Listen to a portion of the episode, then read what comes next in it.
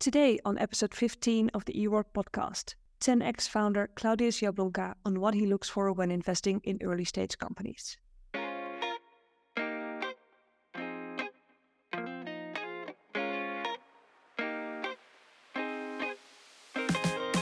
Today's guest is Claudius Jablonka. Claudius is a founding partner at 10x Founders, a network driven venture capital fund backed by over 200 entrepreneurs and angels. 10x focuses on pre seed, seed, and Series A rounds, with the goal of building global tech leaders out of Europe. 10x has invested in startups such as Simple Club, Magic, and Workmotion. Claudius, it's great to have you on our podcast today. Great to be here, Lian. Very good to have you and talk a little bit about investing in early stage startups with you. So, maybe just to get started, I know that in 2020 you co founded uh, 10x Founders.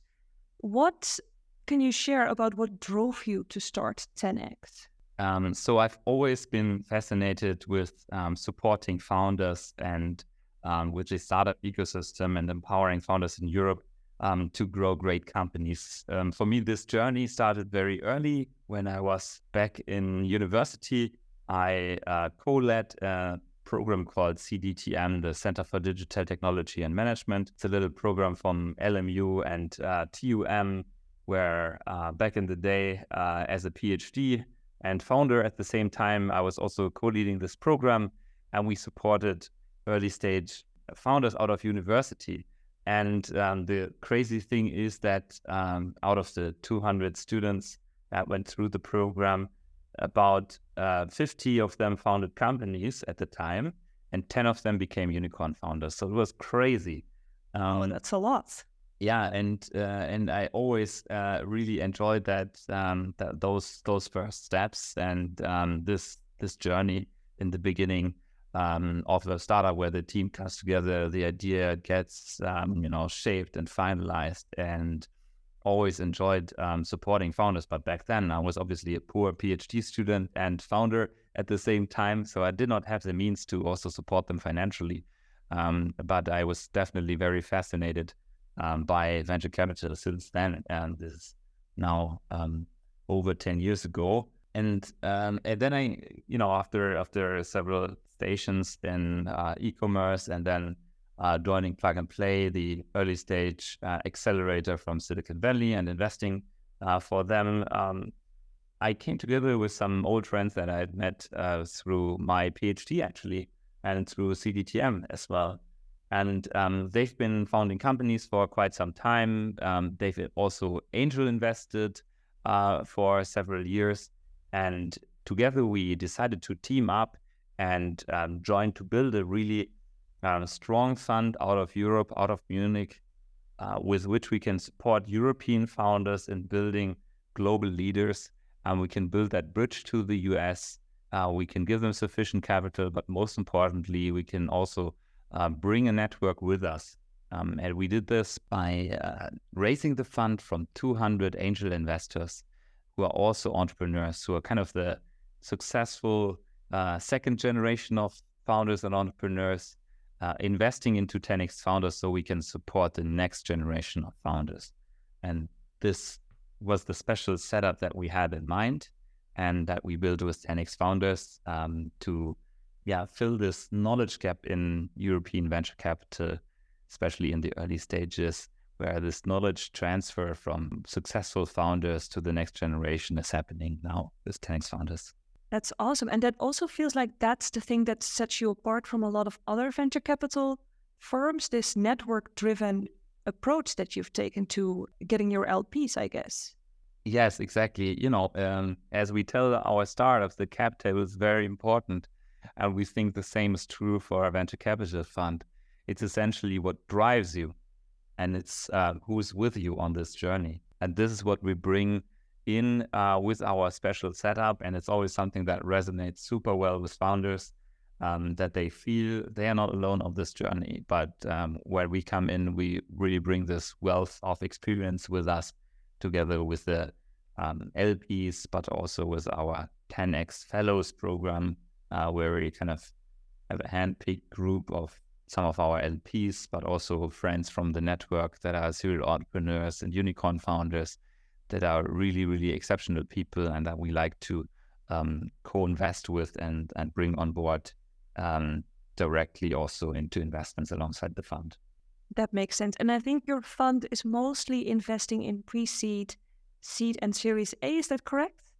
That is correct. Our focus is uh, really on pre-seed and seed, and we occasionally, very selectively, do Series A as well initially, and then we have about a bit more than fifty percent of the fund reserved for follow-ons, uh, which can go on for quite some time. Got it. And I think a lot of the EWOR fellows, when they're in our program or just graduated from the program, they're probably raising series pre seed and sometimes even a seed investment. So they might come knocking at your door. What is it you're looking for in either the company or the team or the fellow itself uh, to make a decision on whether you invest in them? For us, then the most important thing about an investment is the team and the founders. For us, this is the number one priority before other aspects. Um, so we really, really want to get to know um, the founder well. Uh, we want to see um, his or her ability to uh, inspire and to sell the business and the idea and the vision. Because I mean, essentially, especially for the CEO, this is something which they have to do a lot. Uh, they have to sell to investors to raise the next round and to grow the company further they have to sell to employees so the best people join their company that may might be even more senior than themselves and uh, they need to um, yeah sell of course to their customers essentially and um, and have that ability to really explain precisely and concisely what sets them apart and this is something we look for this vision the clarity of communication the drive and the energy behind making this a reality, making this dream actually happen. So this is something that we're um, very, very excited about. We also like it if the founders are solving their own problem, uh, solving something that they've dealt with and they've struggled with for quite some time and have unique experience or knowledge about a certain topic. This is, of course, not the case for every founder, but it's definitely a big plus if uh, this is the case. And I hear you say we look for teams. I think this is usually quite a debate in the, the world of venture capital. If you should back also solo solo founders or mostly teams of founders. Do does 10x have a have a big preference in that? Yeah, we definitely have a strong preference for backing teams. We occasionally also back single founders, um, but we feel like a equal team of founders that all bring incredible strength and complementarity to the company um, can really move things forward faster and in a more stable way. However, you know, it could also be said that a single founder has the advantage that the founding team cannot break up. So, but overall, um, we feel more comfortable investing into teams. And I think the same can be said generally about the venture capital industry. So I think it's also easier to raise follow on funding if you have a strong founding team several people. Yeah, yeah, I think the numbers indeed definitely seem to favor founding teams. And I know the, the EWOR program, you probably know people come in usually as solo founders, especially in our pre idea fellowship. How would you recommend people go about finding a co founder? Is there anything they should keep in mind or places they can start looking for co founders? Yeah, this is a good question. So, my recommendation would be for founders looking for co-founders to tap into their personal networks, into their university networks, for instance, or into their job networks from from the company that they worked at before, and ideally find people um, with whom they have a little bit of a longer relationship. Um, it can be like the strength of the weak connections. Um, so sometimes you know you might not have a very very strong connection to somebody but uh, you've met a few times, uh, you you have a feeling for each other, you respect each other, and then you decide to team up together. If there is some kind of, I think this this bond or history or shared experience, I think it helps to more quickly uh, get to a, a higher level of trust that you are going to need as a founding team. I think you should look for somebody at eye level with you, ideally, and um, and look for somebody that you would gladly give 50% of the company to. I think that's very, very important that you do not um, look for somebody that will be content uh, with, uh, you know, a few percentage points, but you look for the best you can get because founding a startup is really hard. A lot of things can go wrong. So you need an absolute dream team to make it work. I like that. And you mentioned gladly give 50% uh, to. Does 10x or do you personally recommend splitting equity equally among uh, founders? Or is there also a reason, for instance, to not have equal distribution of shares between founders? Yeah, generally we favor equal distribution. Sometimes there are reasons. Um, there are always reasons why you could split it in a different way, right? Somebody being more experienced, somebody being the CEO, somebody being the CTO, uh, somebody having worked on it full time for uh, two or three months longer than when the others are joining. Overall, we think that the journey of building a startup together is such a long one, and uh, it's not over till it's over, till the company is exited, IPO'd, or bankrupt. And it's such a long journey in which you know there will be ups and downs, and you want to have ideally everybody motivated in the same way. If you can achieve that with an equal split, I think it's great.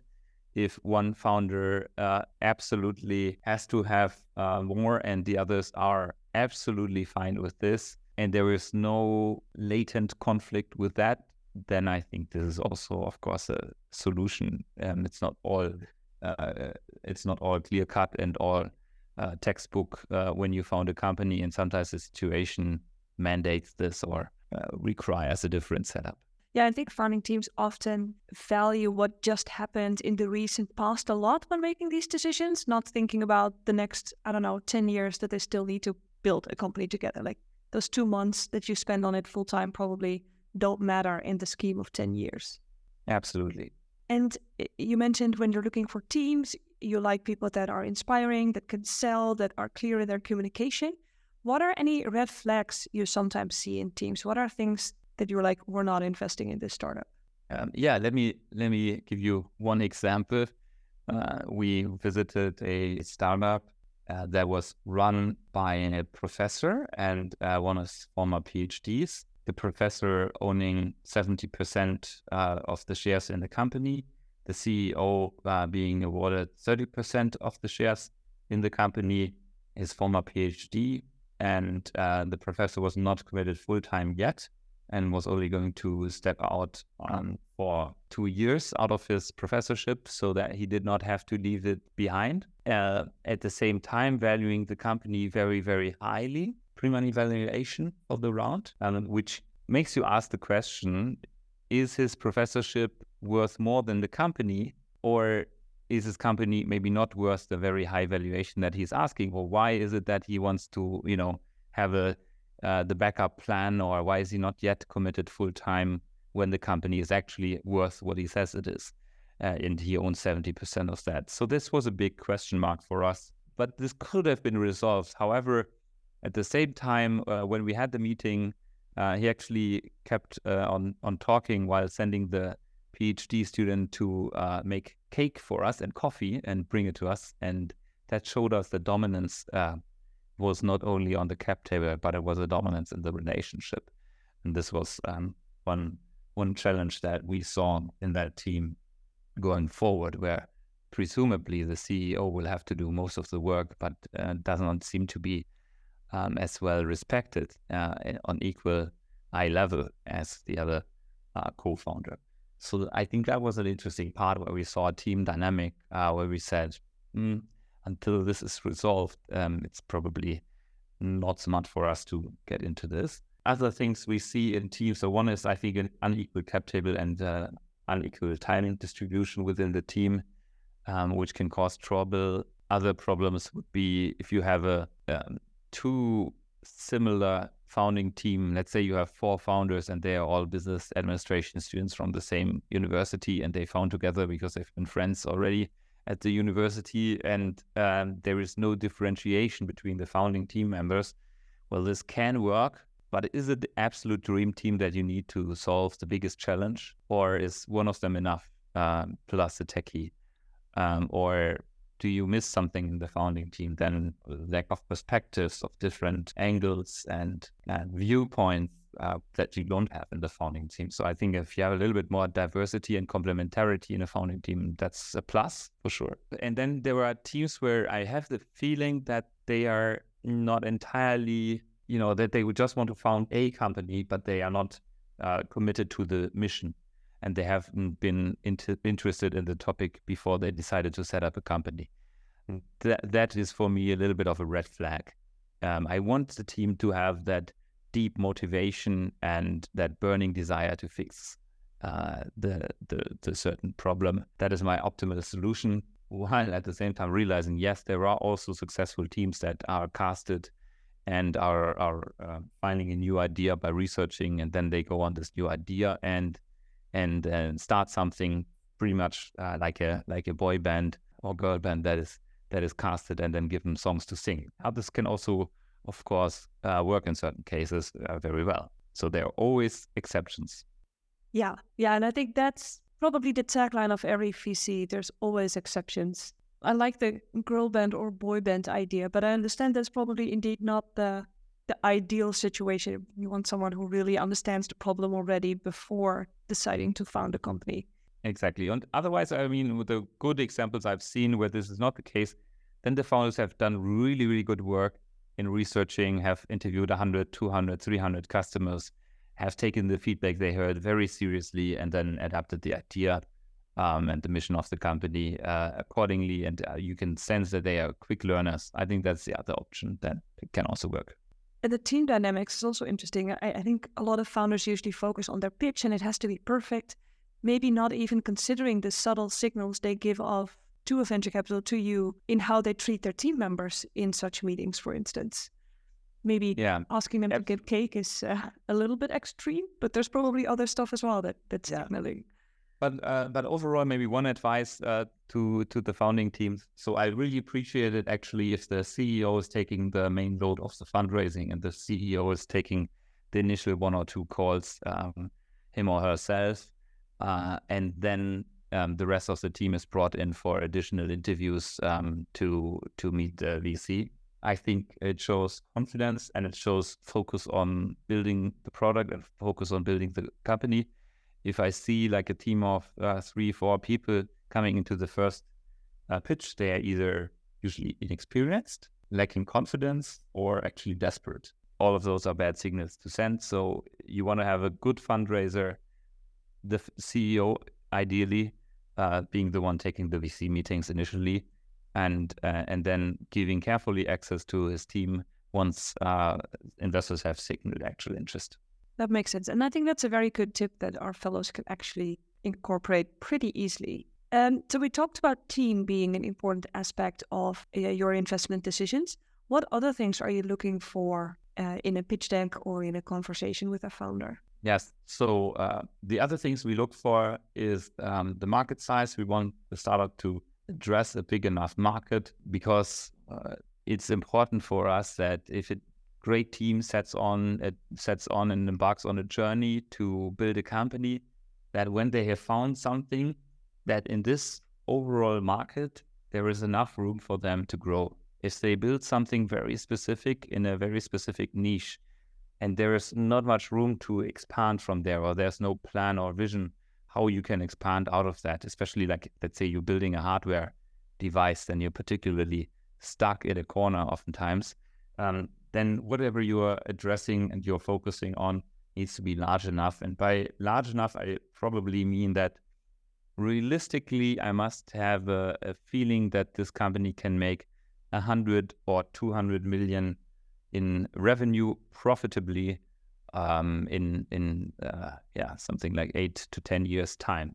This pretty much with the current multiples makes them a unicorn um, and makes them a billion dollar uh, valued company if they are growing fast and are profitable at the same time. So I think this is a kind of requirement, and it's not so much about the slide uh, that you're building, but it's about the feeling that I have whether this is actually feasible. Uh, so big enough market is is something, and lastly, a differentiated product, ideally a product that is ten times better, ten x better um, than what was there before, because only if you have a substantial improvement over existing solutions, only then will you get the the slow moving customers to actually change um, their behavior or to uh, leave their incumbent service provider and go with you um, because they need to take some risk to work with a startup. So therefore, your solution needs to be much much better than what's there before. And um, and finally, we also look at defensibility. Is it something that has a long term benefit that is sustainable, where other entrants are deterred, or the bigger you get, the stronger you get. Let's say, for instance, network effects. If you're building a social uh, network or platform, uh, you know, once you have a certain amount of users, there's incredible value in all of the possible connections on this platform, and it makes it harder for others to enter. Being a very extreme example, I guess, of network effect, but um, you get my drift. Yeah.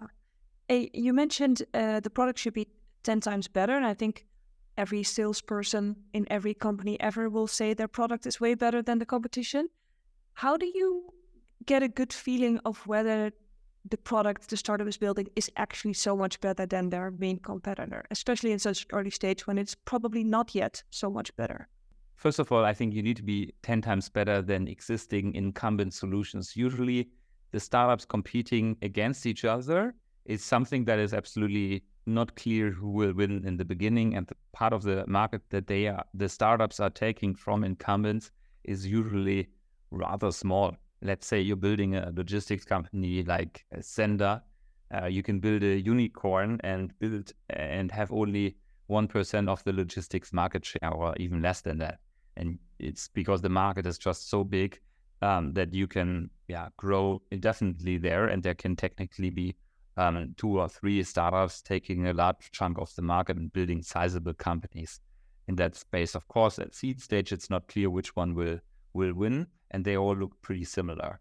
Um, so what I need is a solution that is in a big market 10 times better than existing incumbent solutions. And I need then to invest into the best team. So I need to have a team that is capable of executing this huge vision uh, to capture a certain part of that market. If the market is more narrow, if the market is smaller, it all gets more difficult. It all gets more challenging. And then you really need to look, okay, how many startups can this market sustain um, next to each other? Is there is it a winner takes all market? Yeah, or is it is there space for a certain number of companies um, that sustain sustainably manage to stay profitable? Because the more competition you have, usually the lower your prices and the, the, the more marketing you have to spend, the lower your margin. So it's definitely worth to also look at the other startups, how well how good are the teams and how well are they funded to see what is your chance of winning in this market against incumbents for instance if we stick with the logistics example how how can you measure if a certain startup is so much better than DHL or FedEx yeah i think the what what you're looking for is cost price speed how much time do you save in, in booking a logistics uh, trip for instance how much cheaper is the trip itself so there are, I guess, different metrics. On some of them, of course, you can never be 10 times better.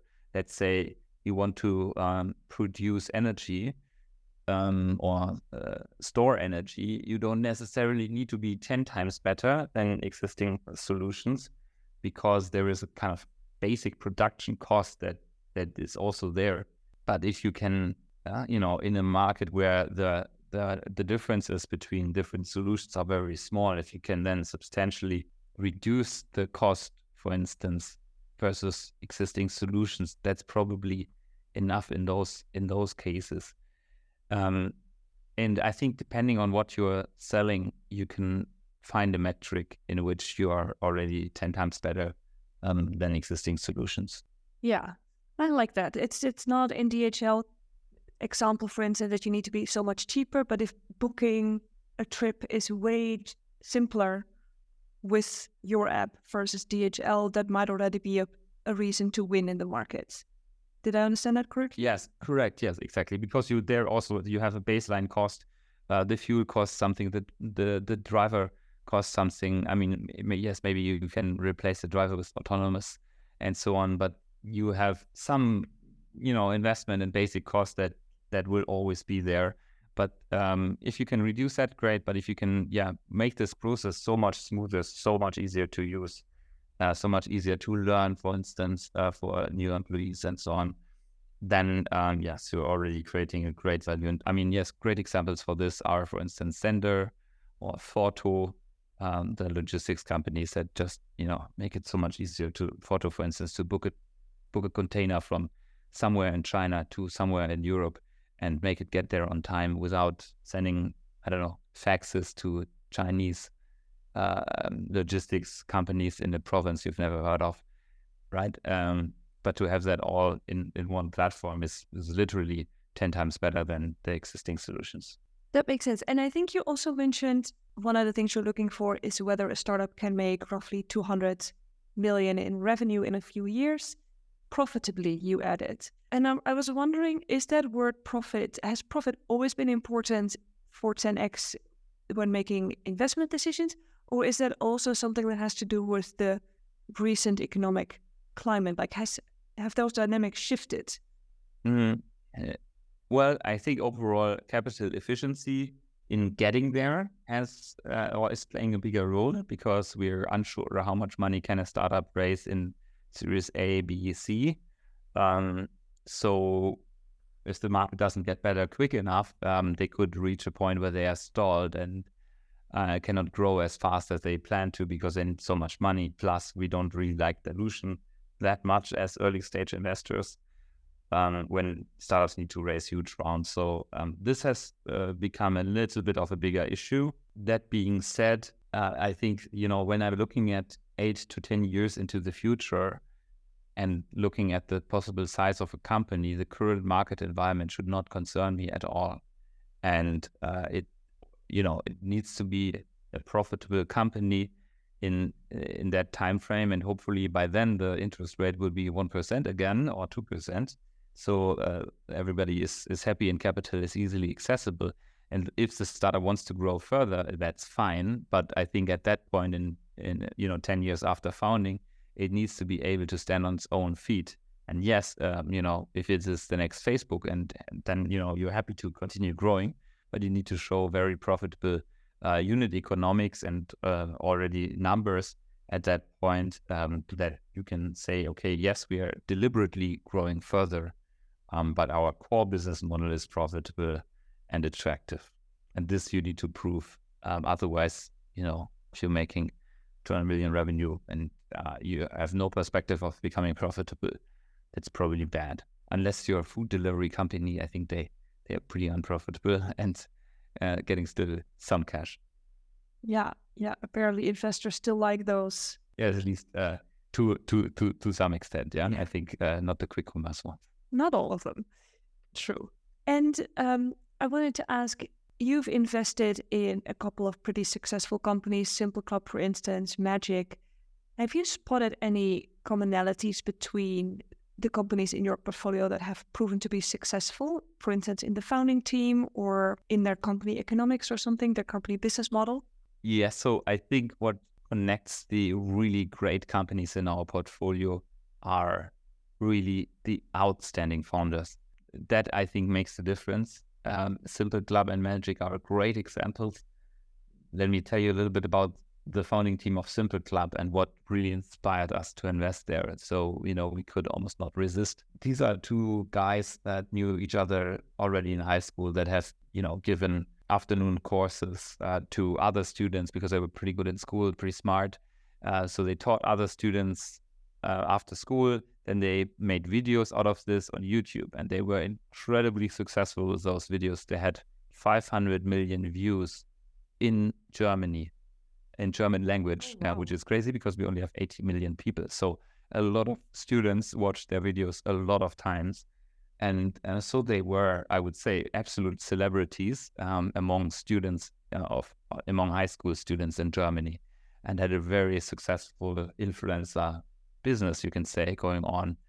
And uh, when COVID hit and the schools were closing and nobody knew how this was going to go on, they said, now or never is the time for us to change into um, a learning software, into a learning app, um, and to really revolutionize the way education is done at schools because, yeah, we don't know uh, if and how schools are going to reopen again.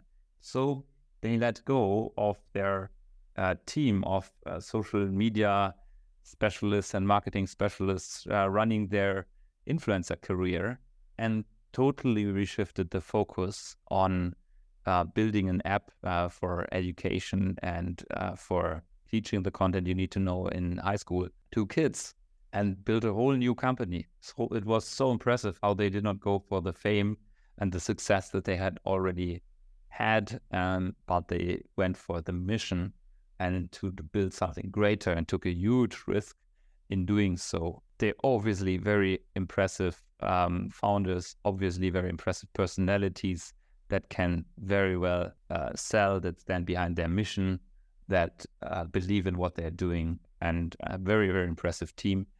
And everything they've been doing, they've been uh, doing very methodically, um, checking the numbers, uh, very closely, learning from it, learning from uh, everything they could soak up uh, about building a company, building a startup, and you know this ability and willingness to learn definitely is a big plus uh, in this founding team. So yes, so they are incredibly successful with this, and they have conquered not only schools, but and everybody in school is using their solution in Germany at this point. But now they've expanded into B two B. Um, so yeah, that's I think a great example of uh, you know the the team having well some challenges obviously as as every, every startup, but um, solving them very well because they're so determined by their vision. And another example is Magic Magic.dev. Um, it's founded uh, by Eric Steinberger, who um, this together with uh, Sebastian Leroux, and he's incredible personality, incredibly smart, brilliant guy um, who out of uh, college was was reading Facebook white papers about uh, AI, and then he kind of built it himself. Facebook did not publish the code, but within two days he had kind of re-engineered it and published it on uh, open source. And they wanted to hire him. Um, and he started as a working student. His boss said he was one of the smartest uh, uh folks that he had ever had in the AI uh, team of uh, Meta. So definitely he's worked with smart people. Yeah, that means something. Yeah. Absolutely. Yeah. So you know, if, if uh, experienced uh, people like that give you such a reference, it's incredible. Um, yeah, and the, what's also really strong here is uh, his fundraising. The GitHub CEO and um, inventor of GitHub Copilot, Nat Friedman, invested a million in his pre-seed round together with us. Um, and this also, I think, is a very, very strong signal. And here we invested also uh, together with Daniel Dippold, um, who, who knew him and also gave a stellar reference on Eric. So I think this was also an absolute team bet. And uh, two months later, they already raised a huge, huge, uh, you cannot call it a seed round. I guess it was called a Series A eventually, uh, 23 million around um, by Capital G because he was so capable of negotiating uh, Google and Amazon against each other that they ended up not only giving him kick-ass rates for uh, his computing power, but also competed for investing in his company. So um, his wow. vision and ability uh, to to raise and to sell, uh, I think, is exceptional, and um, that's why we invested here. And and I mean, you know, there's always some risks, but I think if the team is really kick ass, um, it's big, definitely a very strong point. It sounds like founders of both companies had indeed, how would you say that, like amazing skills, but mm-hmm. also just a lot of, I guess, interpersonal skills like negotiation. Mm-hmm. Uh, the influencing is also not something everyone can do. Uh, sounds like very good bets. I hope so. But it's still so a long way. I, it's still a long way to go, of course. You know, a lot of external things can go wrong. But as I said, if you have a dream team, you're 50% there. Yeah. And you probably also had companies that did less well than you hoped they would. Is there any commonalities you might have seen in those cases or like in hindsight say like yeah that was that was something we should have taken into account more when making the investment decision? When there was any concern about the team, any gut feeling about the team, and then we convinced ourselves otherwise with further due diligence or reference checks that on other levels than the team or that that um, you know gave ourselves the feeling that we had to invest here even though maybe the team is not perfect or there is some question mark around the team something weird that we could not resolve. But well the business looks so attractive or the traction numbers look so good or something like this.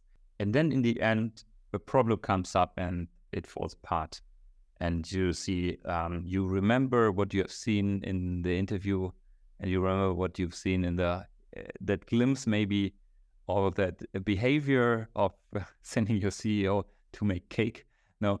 Um, but uh, that behavior and uh, something that came through where you're like oh, is that founder really so driven or is he really so competent or something like that? Those i think are the commonalities yeah or also when we see during the process that answers are slow or something in this uh, meta signal sort of in the fundraising pro- process or the founder is not really honest with us 100% uh, those things are usually something if you ignore those signals it bites you again. Yeah. Yeah they might seem small but they're usually yeah i would just say that symptoms of a larger problem Yes, exactly. You only have a limited time. Um, so if there is a, split second in which something weird happens or a gut feeling comes up, something is not, something is off, or are they really so committed? Or, so this is, I think, a problem. And frankly speaking, the other thing is like if we actually uh, did not properly understand the business, this can also happen. You know that uh, you don't uh, understand some regulatory risk around a certain business, and then as a generalist investor, then you're the one that's surprised when you know something does not go really as planned. Um, that's of course something that uh, I guess a risk uh, only a specialist investor can can assess better. Yeah, that makes sense. But especially the founder of the, the team dynamics or their personalities is something you can hopefully spot earlier. Great. I think that actually gets us to the end of this podcast. And uh, we always like to end with the question if there's one thing that our listeners and our fellows should take away from this, what should they really keep in mind? And I know one of them, don't make your CEO get cake, but is there anything else you think they should take away? Um, yeah, I hope I, I hope they don't hear this. yeah, me too. yeah, so so I would say that the takeaway is um in your founding team, uh, you're setting up on a very very long journey together with your co-founders and together with your investors, especially once you get venture capital into the company. And if you, as a founder yourself, are noticing something is not working really well, and you're already realizing our that probably the business model will not work as well, and you're starting to see signals that uh, this the business model is not working, or you're starting to see signals that something is wrong with your co-founders, and your relationship with them. Do not start. Yeah, this always uh, usually I say always start, but in that situations, really, really reconsider. You know, just because you can raise money doesn't mean you have to. So let me uh, give you a really nice anecdote from one startup we talked to, which I found super impressive. So this was a startup actually of business school students together teaming up, looking for an idea, and um, and finding an idea. And then they were interviewing 100 people in this space. And then they started fundraising and uh, speaking to investors. And because they were really smart and uh, business guys and had a, the, the right uh, background in universities and internships and whatnot, they were actually able to um, to sell this pretty well. And they were getting term sheets and interest from angels and from VCs but they kept at the same time on interviewing further customers. And um, they took the questions they got out of the VC interviews, really reflected on them, and also challenged them with their potential customers. And they realized that what they had planned out to do was not going to work. And the customers were not really interested in this. And instead of just wrapping up the round and closing it, which they could have done, they said, no, stop. We are not continuing with this. And they informed us and they said, thanks for the conversations we've had. We've talked to further customers. We realized this business model is not going to work out exactly. Um, and therefore, we are not going to waste your time or our time. And we're not doing this business model. We will keep on looking until we have found something that is worth our time.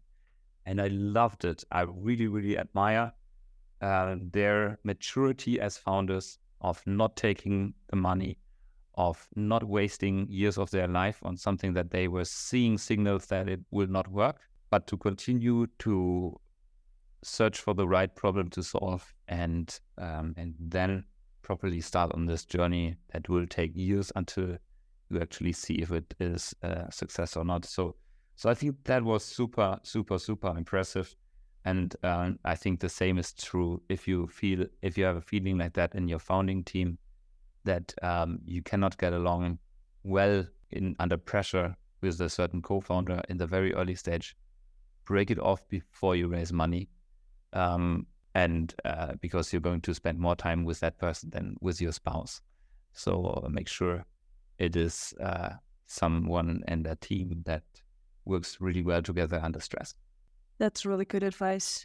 And it does sound like really high ethical standards amongst the team that you just uh, shared of the business uh, students to just walk away from the money and say, no, this is not uh, this is not the business model that's going to make us all rich.